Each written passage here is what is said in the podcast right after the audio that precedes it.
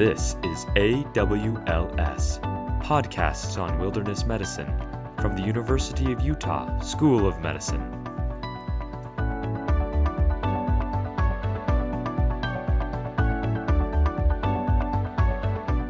Hi, this is Richard Ingebretsen from the University of Utah School of Medicine. Today we have an adventure podcast. Uh, I have a special guest, Forrest Streeter, who did something very incredible. He hiked from the uh, two borders, from Mexico to Canada on the Pacific Crest Trail. He had a, an amazing experience, and he's going to tell us about it. Forrest, when did you do it and why? Well, first things first, Rich. Thank you so much for having me today. I'm really excited to talk about it. Um, I started last May uh, when it was already really hot because I had to finish my degree at the University of Utah. And as for why I did it, uh, I think I'm absolutely crazy. And uh, I had just never really done anything for myself. You know, I, I've just been going through school and uh, doing all these things for the next step, but this has just been something that's in my family for generations, and uh, I've always wanted to try it, so it's just time to go for it. What is the Pacific Crest Trail? Tell us where it is, how long it is, and so forth. The Pacific Crest Trail is one of the big three backpacking trails in the U.S., um, with world around wilderness going from uh, just outside of San Diego in California on the Mexican border all the way through the Sierra Nevada, Northern California, up through Oregon, and all the way through Washington to the Canadian border. Who did you go with? Uh, every season, there's about 2,900, 3,000 something strangers. Um, so I didn't actually start with anyone, uh, but almost immediately I had a big group of friends. Um, it's a very unique environment out there. Everyone is kind of very humbled by the extreme weather and conditions of backpacking so long every day. So you kind of commiserate and uh, become really close really quickly. Why did you decide to do it alone rather than organize it with friends? Um, I have always had a really tight knit group of friends through school, and uh, was just looking to do something new and meet new friends. And uh, I always knew I'd have my old friends to come back to, but uh, was just really looking forward to meeting new people and uh, reinventing myself a little bit. And so, something to think about when you're doing a 2,600 mile journey is uh, preparation. You know, there's so much food that you have to worry about, and uh, what are you going to be sleeping in every night? What kind of gear do you need? And how are you going to carry all that over the course of 20 to 25 miles, uh, sometimes over 30 miles in one day? And so, there's a lot of planning, preparation, and research that goes into a trip like this. Um, so, for the good last semester of my undergrad degree, I was kind of uh, uh, using a lot of my time to plan and uh, make sure I had everything in order before I left. And so, one of those things I had to consider is what to take in my first aid kit. Uh, I have my EMT, so of course I was thinking emergency medicine. What kind of situations would I get myself in in the middle of wildfire season? Um, you know, people take falls, fall in rivers. Uh, people get sick. You know, I had a friend get altitude sickness up at uh, 12,000 feet as we were climbing Mount Whitney. And uh, so there's a whole realm of things that you have to think about, but you can't exactly just strap an ambulance onto the back of, of yourself. So uh, you really had to pare down what you really, really needed. And uh, sometimes that left us high and dry, but that's just the price you pay. And so once I actually got out there, of course, it was an entirely different thing than I expected. Um, this year, 2021 actually ended up being the most dangerous year for the PCT, uh, with a couple people dying and several people having to be airlifted. Um, right away, middle of May, early June, as we're hiking through the Southern California desert, there was a myriad of heat injuries, heat stroke, um, and exposure to the sun all day long. So, first, what we had to do was avoid it. You know, you're kind of playing by the sun's rules when you're out there. So, we would often hike through the night uh, with headlamps, but when we had to be up during the day, uh, we were making sure that we had enough water, uh, which of course is not a very light item to carry. Um, but you don't have a whole lot of options. So a lot of the times we would carry six, eight, ten liters of water um, just to make sure that we weren't getting dehydrated and going into heat exhaustion. Hey, Forrest, what, uh, where did just to tell us some logistics? Where did you start, and what uh, day did you start, and what day did you finish? Yeah, of course. Um, so a lot of people go into San Diego, and the terminus for the Pacific Crest Trail is just about 30 or 40 minutes away from San Diego. So uh, you go out there and you actually say hi to the Border Patrol as you start mile one, and uh, you just keep going north from there up to uh, Mount Laguna and um, by LA at a certain point. You know, once you're at LA level, it's already been a couple weeks on trail, but um, yeah, I saw the back of the Hollywood sign as we kept creeping our way up towards Sierra Nevada mountain range and uh, onward. So I started May 15th and actually ended up finishing at the Canadian border October 4th. Um, so a total journey of four and a half, uh, close to five months to make it all the way. And to be perfectly honest, wildfires cut off a good couple hundred miles of trail. Uh, so I think if I uh, had to do the entire 2,600 miles, it would probably take me close to five and a half or six months. What was the uh, scariest thing that you encountered uh, on that uh, lengthy trail? Oh man. Um, well, being quite honest, uh, the people outside of LA are not exactly the friendliest people on the planet. Um, but as far as the trail is concerned, I'd have to say uh, rattlesnakes. Specifically, one time I was in the middle of changing into my hiking gear for the day, and a rattlesnake uh, was about two feet away from my face, literally caught me with my pants down. Um, and there was actually a story of someone getting bit and having to get airlifted uh, out to San Diego because a lot of the clinics in the middle of nowhere don't carry the antivenom for rattlesnakes. So that was always something we had our eye out for. Did you encounter any other animals on the trail? Absolutely. Saw deer, uh, moose, elk, uh, a black bear once, all kinds of birds and um, crazy insects as we're going up through the rainforest in Washington.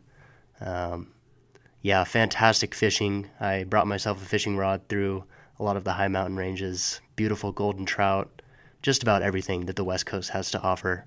How did you choose the shoes you were going to wear, and what shoes did you wear?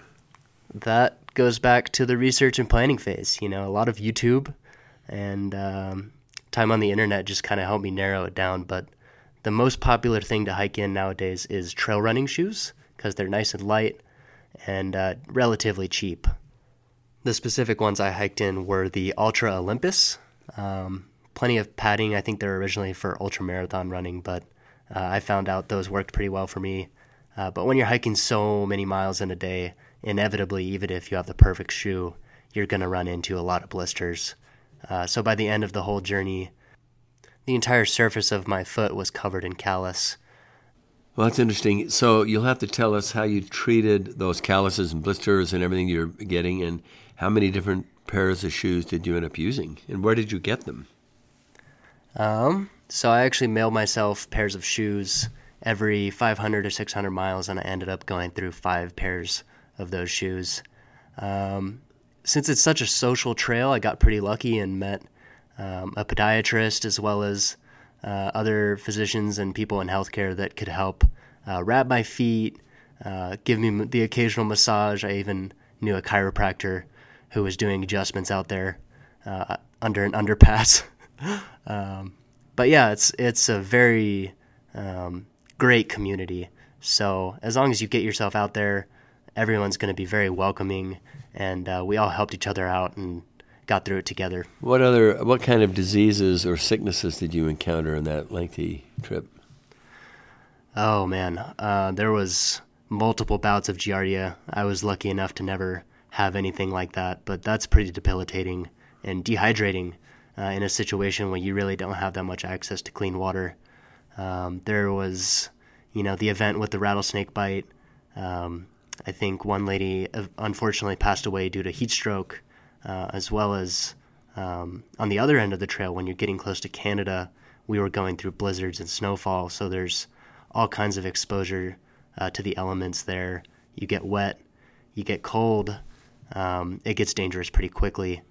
There was actually one night where I got wet and cold, all of my down was soaked through, and my only option was to keep moving.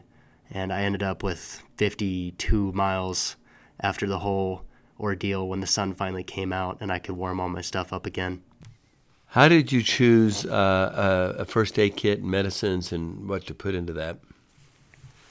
Well, first I ordered one off of Amazon and I put that in my backpack, but uh, eventually I found that was just way too full. I think that was about five pounds to start with when most people's packs are weighing a total of 30 pounds with food and water in it. So I eventually pared that down um, to a little bit of trauma gear in case anyone got a laceration or had a fall. Um, you know, I had splinting material.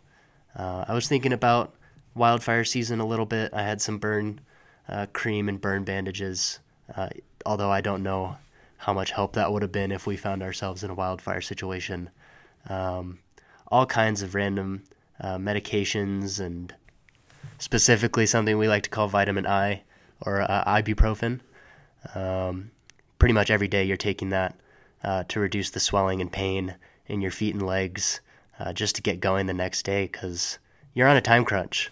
Um, you are out there to enjoy it and have fun, and it's really a five month long vacation. But if you're not moving 20 to 25 miles a day, you're not going to make it. So there is a little bit of that pressure to kind of push through the pain and find your new limits, which was something I really enjoyed about it. Forrest, was there any, any time where you thought you would quit or, or give up and just go home? Yeah, uh, three times, all having to do with the wet and cold. I didn't mind the heat as much. I've lived in hot places all my life, but when I when I got up closer to Canada, which is when you would think I'd have no problem pushing through and just hitting the finish line, uh, that was when I really started to think about quitting. But um, I have my friends, my family, and my girlfriend to thank for just talking me through it and uh, keeping me going on such an amazing journey. Did you have? Um, did you camp with the, these these friends that you met? Were you with them for most or all of the uh, trail? It depends. You know, there was all kinds of different speeds. You know, maybe someone would get hurt and get holed up in a town for a couple weeks. Um, but then maybe you decide to take a couple days in a really cool town or go into Portland. And uh, the trip is just very flexible and free. So you end up seeing all kinds of different people at different points in the trip. Uh, in the beginning, when we had all just graduated from college, we had a pretty large group. And uh, that was a really fun time because it was pretty much just a party through the desert as we were all meeting new friends. It was a brand new experience. Um, but eventually, everyone finds their pace, their tight little click, and uh, they just go with that. What were the the the injuries that you, that you had, the illnesses, injuries that you specifically had? Can you kind of recount those for us? Um, the biggest one I had to deal with was plantar fasciitis, uh, which is when you put too much pressure on your arches in your feet, and uh, really the only solution, the only good solution for that is rest and ice. Um, but I just never really gave myself that time. Um, so I, I did not deal with it in the correct way. I just uh, used anti-inflammatories and tried to walk softly on it by shifting my weight around to different areas in my foot, uh, which really just prolonged the issue. And and eventually, I got to a point where I absolutely had to stop. Um, and that's when I kind of lost my close group of friends um, and just went solo for a little minute um, until eventually I met some new friends. Um, and it all worked out in the end. I actually met um, my close hiking group at the very end at the Canadian border, and we all got one last night together, which was one of my fondest memories. What other injuries did you have other than the plantar fasciitis? Well, there's a whole myriad of minor issues that I could talk about everything from blisters to back pain uh, to a bit of a shoulder dislocation to uh, what I th- think felt like a broken ankle. Um, but really, I got pretty lucky. I didn't have any other major issues that forced me to get off trail. Um, but I did see quite a lot of other uh, injuries that forced people to get off trail, which is really sad. Um, everything from uh, ITB or uh, IT band syndrome uh, which is where the IT band in the knee just gets inflamed and starts rubbing on the knee joint and causes a lot of pain, makes it really hard to hike, obviously. Um, altitude sickness, uh, one of my close buddies in the Sierra Nevada got really bad altitude sickness, which was probably one of the scariest things that I saw. Um, we took him to a ranger station. Uh, but of course, when you're out in the middle of the wilderness like that, there's really not too much the rangers can even do they offered him food and water, but when he's so nauseous and delirious. Uh, the main objective was to just get him down in elevation. Uh, of course, the only way to go down was up and over uh, 11,000 feet, another pass to get out of the range. So he ended up staying behind with the ranger uh, before eventually making it over the pass over the course of the next five to six days. Uh, really harrowing experience, but something you have to think about on a trip like this. Uh, up closer to the Canadian border, actually, there was uh, a friend of mine who broke his ankle out on the trail. I was just a little bit behind him. Uh, everything was fine one second, and I go around the corner and see him kind of writhing in agony in the middle of his trail. He had his dog with him, and even the dog knew something was up. Um, so we took a look at it, got it stabilized as much as we could, um, but really, uh, we were too far from any sort of trailhead or road or access point. So the only option was to get on our GPS beacon and call in a helicopter, um, which eventually came about an hour and a half later. Um, and they took him away. But uh, really important piece of gear to have is that access to the outside world. When there's no service, no roads, no one else around, uh, we were able to hit that big red button and get him some help. When you're planning the medicine and potential injuries at the start, did you make a list of things that you thought might happen to you or that you've read that would happen to you on this lengthy trail, or did you just go kind of blindly and how did you figure that out at the start? Um, you know, combination of talking to my primary care physician and research on the internet, I decided that altitude, um, the heat, the cold, and uh, pathogens like Giardia were probably my biggest concerns. How did you decide uh, what medicines to take for those things? Or what did you take?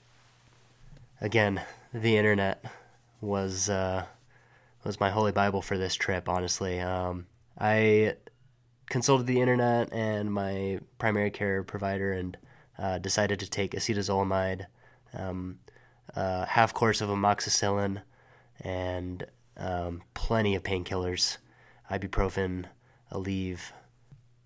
Is there uh, medical help available on the Pacific Crest Trail so the listeners will know?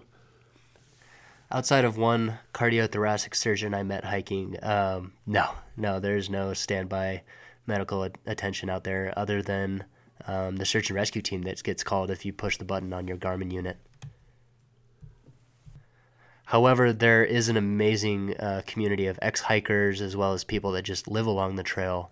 Uh, we refer to those guys as trail angels because they're literally angels. They do everything from putting you up in their house to feeding you, even coming out in the middle of nowhere on the trail um, to you know be ready to help people provide water.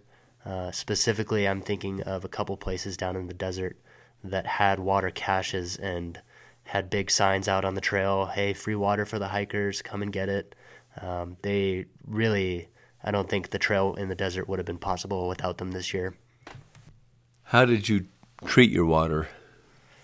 Uh, I used a combination of chemical treatment, um, so bleach essentially, uh, as well as a Katadyn BeFree unit, uh, which is just a 0.5 micron filter to get uh, some of the bigger pathogens out.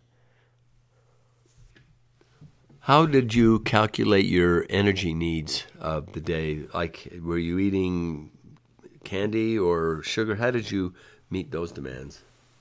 I really tried to find stuff that would be sustainable energy while also being as light as possible. Um, at first, I was just throwing literally everything into my backpack because I, I, just have eyes that are bigger than my stomach. Um, but eventually, I had to figure out a way to pare everything down and eat light more than anything. Um, so, instant mashed potatoes, tuna packets, uh, types of rice. You know, of course, there's the pre made backpacking meals, but all of that doesn't really add up to the best nutrition. So, at the end of the day, at the end of the trail, uh, I had to do a lot of eating to make up for the weight that I had lost. How many calories a day were you trying to eat? Uh, the internet said that I would have to eat about 10,000 calories a day to make up for the energy expended on a 20 uh, mile hike. Uh, but, you know, realistically, I was probably only able to eat six or 7,000 calories a day, which is hard enough to do as is. How much weight did you lose? I started with a freshman 15. I actually gained like 12 or 13 pounds. Um, but at the end of the trail, I was about minus five or minus six pounds.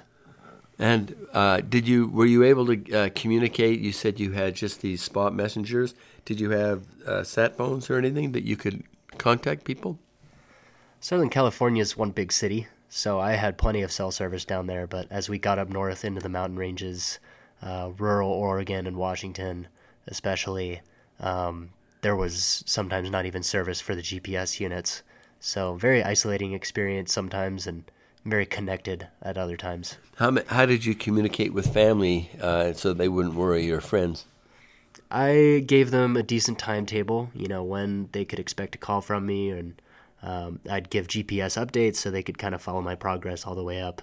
Uh, but really, you can't keep them completely updated. So uh, if they didn't hear from me a couple days, uh, then maybe they'd start to get worried um, and uh, call some of my friends or you know just do stuff like that. Was there one experience that you had that was uh, the most satisfying, or one or two, or and one that was the scariest? The most satisfying was making it through the desert. That was the most grueling and challenging part. And once I made it through that, I knew that it was probably a pretty good chance, as long as I didn't get injured, that I'd make it all the way. Um, there's also, of course, making it all the way, you know, touching the Canadian border after hiking from Mexico. That was something that I will never ever forget. Well, you have a captive audience here. Why don't you give them a suggestion of people who want to hike the Pacific Crest Trail or the Continental Divide Trail or the Appalachian Trail if they're going to do a long trail? What pieces of advice, medically and otherwise, would you give to them? Well, yeah, pertaining to the trails and the topic of the podcast, um, with medicine, I think preparation was the most important thing that I did. You know, just doing my research, knowing what kind of trouble I was going to be getting into, and uh, knowing what I had to bring uh, to get myself through that just literally saved my life. Having the right clothes, having the right gear um, was paramount. So that'd be my biggest piece of advice. Are there mistakes uh, in your preparation or mistakes that you made that you would do things differently now? Well, uh, I guess this is a little contradictory to what I just said. Um, but in regards to the day to day plan, um, I'd say be less prepared. In regards to safety and gear and what you're going to need out there, obviously preparation is very important to me and should be important to you if you're thinking about something like this. But, you know, there was plenty of times where we kind of strayed away from what we thought we were going to do and just decided to go into LA or into Portland and just kind of got away from the day to day plan. And that created some of the more special experiences of the entire trail. What, uh, other than the hypothermia, hyperthermia, the desert, and uh, the altitude problems, any other weather related issues that you would want to warn the listeners about, lightning or wind or something? Absolutely. Yeah, lightning storms and uh, high winds when you're up at uh, extreme heights, you know, on a shelf trail those are all things you want to be thinking about. But again, preparation, knowing what you're walking into, can save you from having to deal with the situation. What about uh, the wildfires? Wildfires were especially bad this year. I think California had its number one biggest wildfire in history. Um, man, that one's tough. I don't know if there's really too much you can do about those. We just kept our eyes peeled on the news, uh, tried to get updates as often as we could and just avoided getting ourselves into situations. And uh, that was a really difficult decision to make to skip a lot of Northern California that was on fire, but um, we were not about to be walking ourselves into a situation where we needed to get rescued. Well, it's a fascinating story for us. We're very glad you told us. We're glad you did it, and we're glad you came back safe and were able to share your experiences with us. This ends this adventure podcast on hiking the uh, Pacific Rim Trail.